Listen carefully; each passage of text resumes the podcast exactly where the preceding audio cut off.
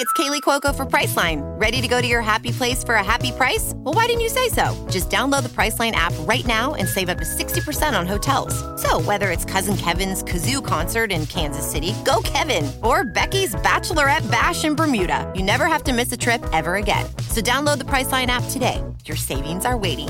Go to your happy place for a happy price. Go to your happy price, Priceline. Hi, this is Mayim Bialik, and you're listening to TV Confidential. See you smile today when you heard my big son was there is very special. This is the longest, second longest running uh, situational comedy on television. I want to salute you on this day because this show is part of Americana. Uh, and you think about, you know, see the USA and the Chevrolet in that time period. It was a wonderful time period in the sense, but also a challenging time period is the birth of the civil rights movement uh, and the extension and all the, the tragedies of John F. Kennedy, uh, Martin Luther King, uh, Bobby Kennedy, uh, all that, and then through 1972, the time that you live uh, was so important as a television show. So I wanted to, on behalf of the great people of the city of Los Angeles, honor Mike Lisa on this very special occasion. Ed Robertson author guest Barry Livingston. Barry's book, The Importance of Being Ernie, is the story of his life and career before, during, and after My Three Sons, and is filled with great stories not only about My Three Sons, but about Barry's encounters with the likes of Myrna Loy, Karl Malden, John Cassavetes, Elvis Presley, Robert Downey Jr., Lucille Ball, David Janssen, Forest Whitaker, and Adam Sandler. You can find The Importance of Being Ernie in bookstores everywhere, as well as Amazon.com, BarnesandNoble.com, and The Importance of Being Ernie.com. My Three Sons plays every day on Me TV. As going back to Paul Newman, the work mattered to him. I understand there, there, there, there's some actors, they only do their lines, and if, if it doesn't have to do with them, they sit in their trailer. While there are others like Newman who would uh, either read lines to you off camera or in the case of what happened to you, uh, you know, early on in your career, he can he would come to your rescue. Well, you know, I, you're probably referring to the very, very first job I ever had, where Mhm. I was hired to play his son in a film called Rally Round the Flag Boys, and uh, it was during that shooting of that film that my eyes. I was shooting a scene, in fact, where uh, I wasn't wearing glasses. I wasn't wearing them in real life at that time, and there was a moment where the director said, "Okay, sit on the sofa. I want you to just watch the TV." And when Paul Newman, who's playing your dad, comes in the front door, totally ignore him. No matter what he does, no matter what he says, you, you just stare at the TV. Well, they tried to do that once, twice. Every time they'd get into the scene, the director would yell, "Cut, cut, cut, Barry! You're not looking at the TV. What's you know? Come on, focus. Get it, get it together here, kid. You know." And anyway, they did that ten times. You know, now the director's getting more and more frustrated with me because he thinks I'm being unprofessional and looking around the room instead of p- pretending to just watch a television. And Paul Newman, who just kind of yeah, was an up and coming star at that point. He uh, this is probably 1957, 58. Yeah. He had just burst onto the scene a few years before that, but still, he had enough clout to tell the director to settle down. It's just a kid. Let me handle this. You know, uh, somebody give me a puppet. Let's shoot it from another angle. I'll get inside the TV. It was one of those big old boxy old television box sets, but there was no real TV in it. Mhm. He climbed in it and he said, "I'll give the kid something to look at." You know, somebody give him his hand puppet. So he kind of wedged, squeezed his way in, and you know they tried to shoot it again, and unfortunately, still the director was not satisfied. He said, "Barry, you know, you're still not doing." And then somebody said something could be happening here. You know, maybe he's having a seizure or something. So they took me from the set, literally, to a hospital. And then I was diagnosed with having an eye problem. I, I had an astigmatism, and they prescribed glasses. So when I came back to the set two days, whatever it was, a couple days later, and the producer looked at me and he said, "We didn't hire this kid, uh, you know, with, with glasses. That's not, we, Paul Newman's son. We we don't think he would be wearing glasses." So I was fired right then and there. They said, uh, "You know, this is one of those things. That's not how we saw him. That's not how we hired him. And if he has to wear glasses, then he's got to go." So I was uh, right then and there asked to depart, and uh, that oddly enough, the glasses then went on to become part of my signature look. And you know, that's how life works sometimes. That's how life works sometimes. But if I remember correctly, Barry, you may have been fired once you had to wear glasses, but you still made the final cut of the film, kind of, sort of. Well, yeah, kind of, sort of. That is still is my my official movie debut because they did, used. They left one scene in from the movie using me where I'm upside down and Joanne Woodward has me by my feet because I apparently swallowed some coins, and she's kind of tapping my head onto the onto the the carpet and has a had a phone tucked under one hand and me, you know, upside down. So they used that because they thought, uh, you know, they can't tell. Nobody's going to know it's a, a different kid in the rest of the movie. It was some other kid they hired to replace me. But uh, yeah, that's me, upside down. Upside down, right side up. It's Barry Livingston that we're talking to this hour. Barry's book, The Importance of Being Ernie, is available in bookstores everywhere, as well as Amazon.com, BarnesandNoble.com, and The Importance of Being Ernie.com. You don't have to be a My Three Sons fan, folks, to enjoy Barry's book, although there are a lot of My Three Sons fans who listen to our program. But you don't necessarily have to be a My Three Sons fan because, you know, My Three Sons is just one part of Barry's life. Barry's book really is a story of hard work and talent and persistence that will appeal to you if you're if, if you're a working actor, if you're a working writer, if you're uh, if you're an entrepreneur, or if you're or if, or if you're someone who has a long term goal that you want to achieve, and or even if you're out of work. yeah, yeah. Which is what my book talks about quite a bit. That's I, right. The, how I dealt with being out of work. So yeah, that's, that's, right. Well, well that you just set up my next question. One thing I like about your story is that it shows that if you have talent, you know, it will carry you through the valleys, the out of work periods, and when the opportunity presents itself, you'll know what to do. And that's basically what happened to you when you had the opportunity to audition uh, in New York uh, for Skin of Our Teeth.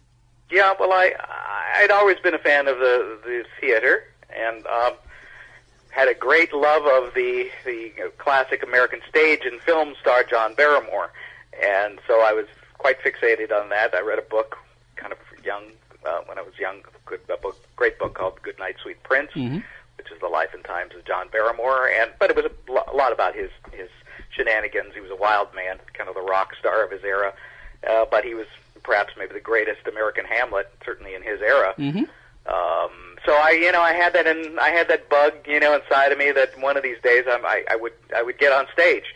So this was, um, yeah, mid '70s, and my three sons had wrapped, and I was working here in town. I've done a, a, a did another television series called Sons and Daughters a bunch of television movies and episodics, but I, you know, I said now's the time. I'm I'm going to go to New York. In fact, I worked with Roddy McDowall on a on a TV movie called The Elevator, mm-hmm. and Roddy McDowall was a, a tremendously successful child star in the 30s and 40s uh, at MGM, and but he was an adult now, and and I decided, well, how did you do it? And he said, well, you know, I went to New York and uh, and I, I tried to get away from Hollywood and figure out who I was and develop my talent as an actor.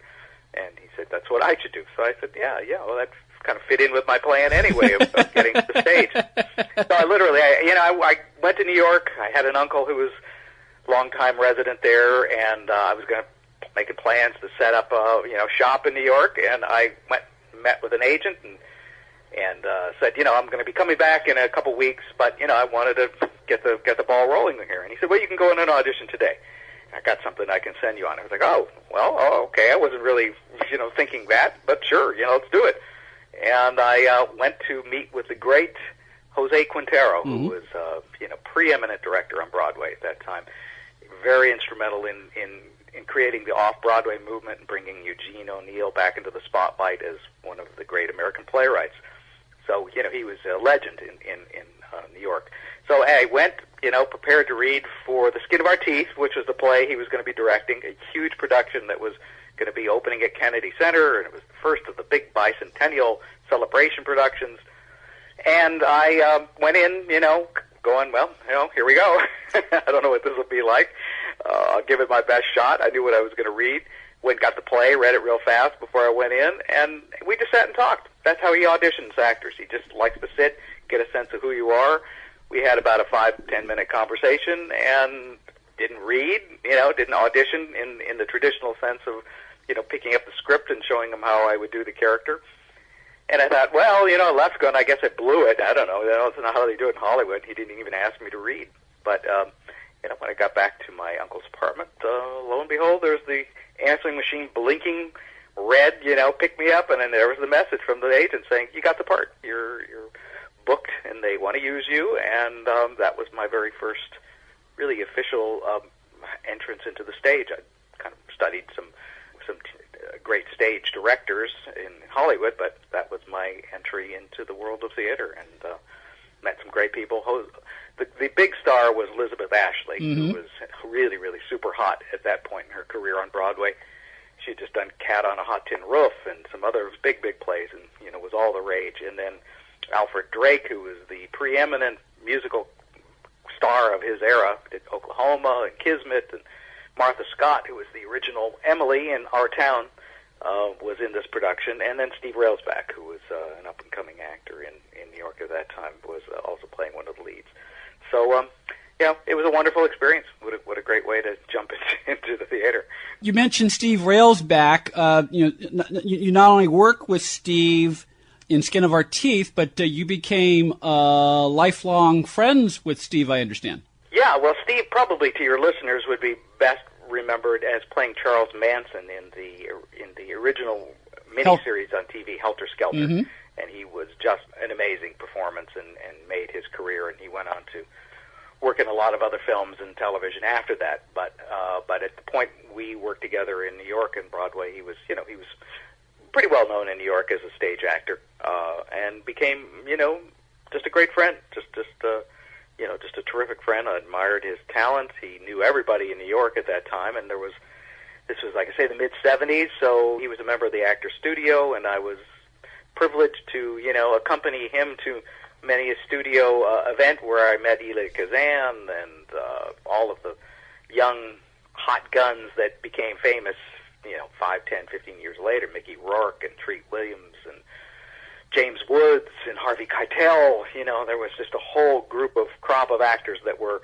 just starting to become recognized. Um, so it was it was a very exciting time, and it was all through Steve. You mentioned the Actors Studio. Now, that's if you watch uh, James Lipton, folks, uh, you you know that that is one of the places where the method came to fore, and you know, and you talk about this a little bit in the importance of being Ernie.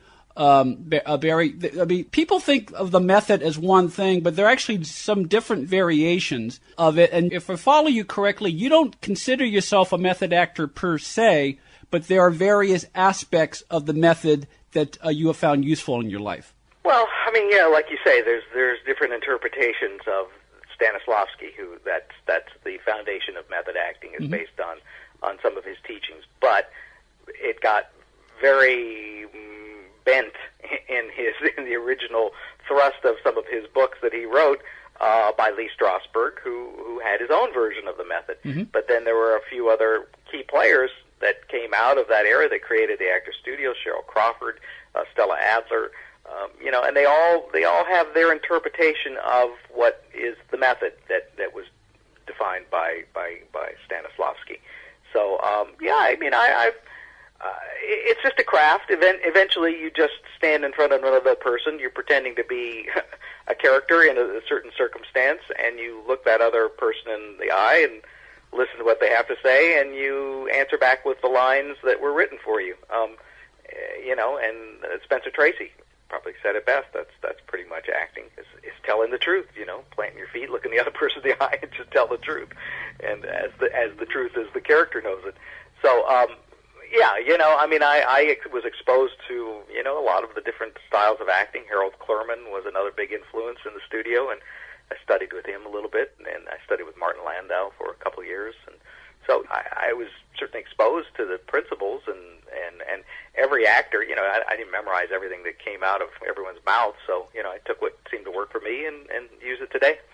Uh, we're talking to Barry Livingston. Barry's book, The Importance of Being Ernie, is the story of his 50 year journey in uh, show business, which, and Barry is still going strong today. You can find The Importance of Being Ernie in bookstores everywhere, as well as Amazon.com, BarnesNoble.com, and The Importance of Being Ernie. Dot com. You mentioned uh, you studied uh, with Martin Landau uh, for a while in the 70s. You also worked with Martin Landau for a while on a, on a series of plays with John Cassavetes. What was it like to work with Cassavetes? Uh, you know, well, there was a guy who had his own method. You know, I mean, I, I think again, he was somebody that, that came out of the the golden era of the actor studio in New York, which was probably the 50s, 40s, 50s. Uh, by of the 60s, he was becoming an auteur of his own, and uh, you know, but he was he was a very eccentric fun-loving, pedal to the metal kind of guy. He just lived his life in the full pursuit of just just creating art and creating film and creating stage plays and working with actors and just you know that was that was just something that consumed him and he was uh, very generous you know in his time and and including people and and you know he he didn't have uh even if you were just somebody who had 20 years of acting experience or 2 days of acting experience it didn't matter to him. If he liked you and he saw something in you and he would give you a chance. And uh he was very very kind to me you know just to allow me to be in some of his plays. And and uh, it was thrilling, you know, to get to see somebody who likes to work on a tightrope, and that's how John is. He he, he would uh, yeah take some crazy chances, and really wouldn't think things through. That was that was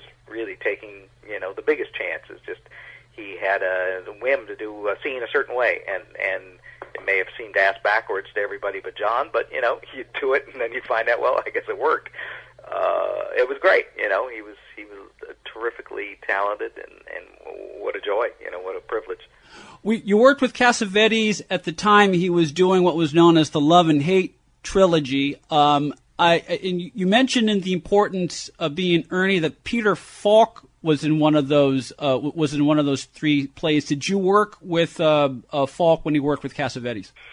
Well, only in that I, you know, I was around to be to be in these plays. That was one of the requirements. If you wanted to act on stage, you had to you had to contribute as like a rep company in either you know construction of sets or or uh, you know sweeping up or selling tickets or whatever. So uh, I, I actually wasn't in the play that that Peter Falk was in. Uh, he was in in a one that something John wrote called Knives. Mm-hmm. Uh, I was in a play called The Third Day Comes, and there was another play, Love Streams, that uh, actually were written by a guy named Ted Allan, Mhm. but John was directing those. And uh, Love Streams with Jon Voight was Jon Voight was in the the stage production, and Gena, his wife, Gena Rowlands, and Nick Cassavetes was young Nick Cassavetes was a, in all of them. Um, so yeah, but I loved Peter Falk. Uh, He was again the epitome of a character actor. You, you didn't get any better than Peter Falk, and he was uh, one of John's great friends. I, I would imagine it, it would have been fun to watch Falk and Cassavetes working together because, as you say, um, you know, uh, Cassavetes' method was not for everyone.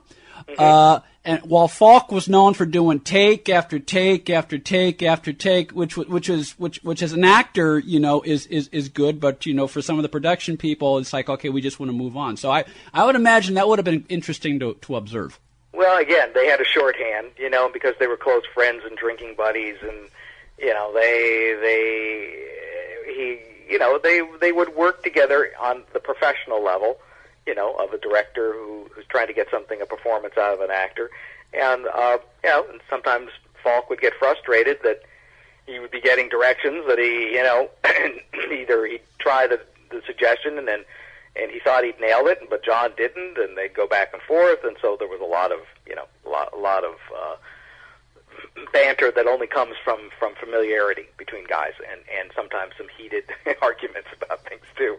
But that was the way they worked, and and of course Gena, his wife, who was in all three plays, you don't get any more intimate than a husband and wife uh, acting directing, you know, that's that's a real interesting dynamic because uh, uh, you know a director really is the god figure on a set. He's all important, and you know his word is gospel, and so th- that crosses the line. Maybe you know if you're directing your wife who doesn't particularly care for your directions and has a has a you know another relationship with you other than just director actor. You know, that might wife and husband has some pretty uh, intense emotional dynamics.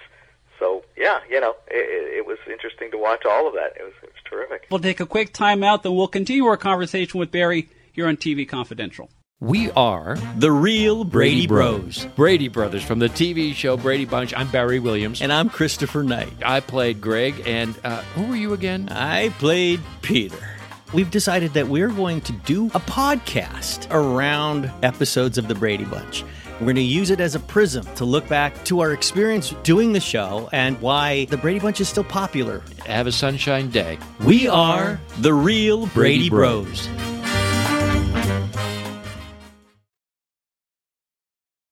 part of our conversation. If you like what you hear, have thoughts on this week's program, or have an idea for a future edition of TV Confidential, we'd love to hear from you.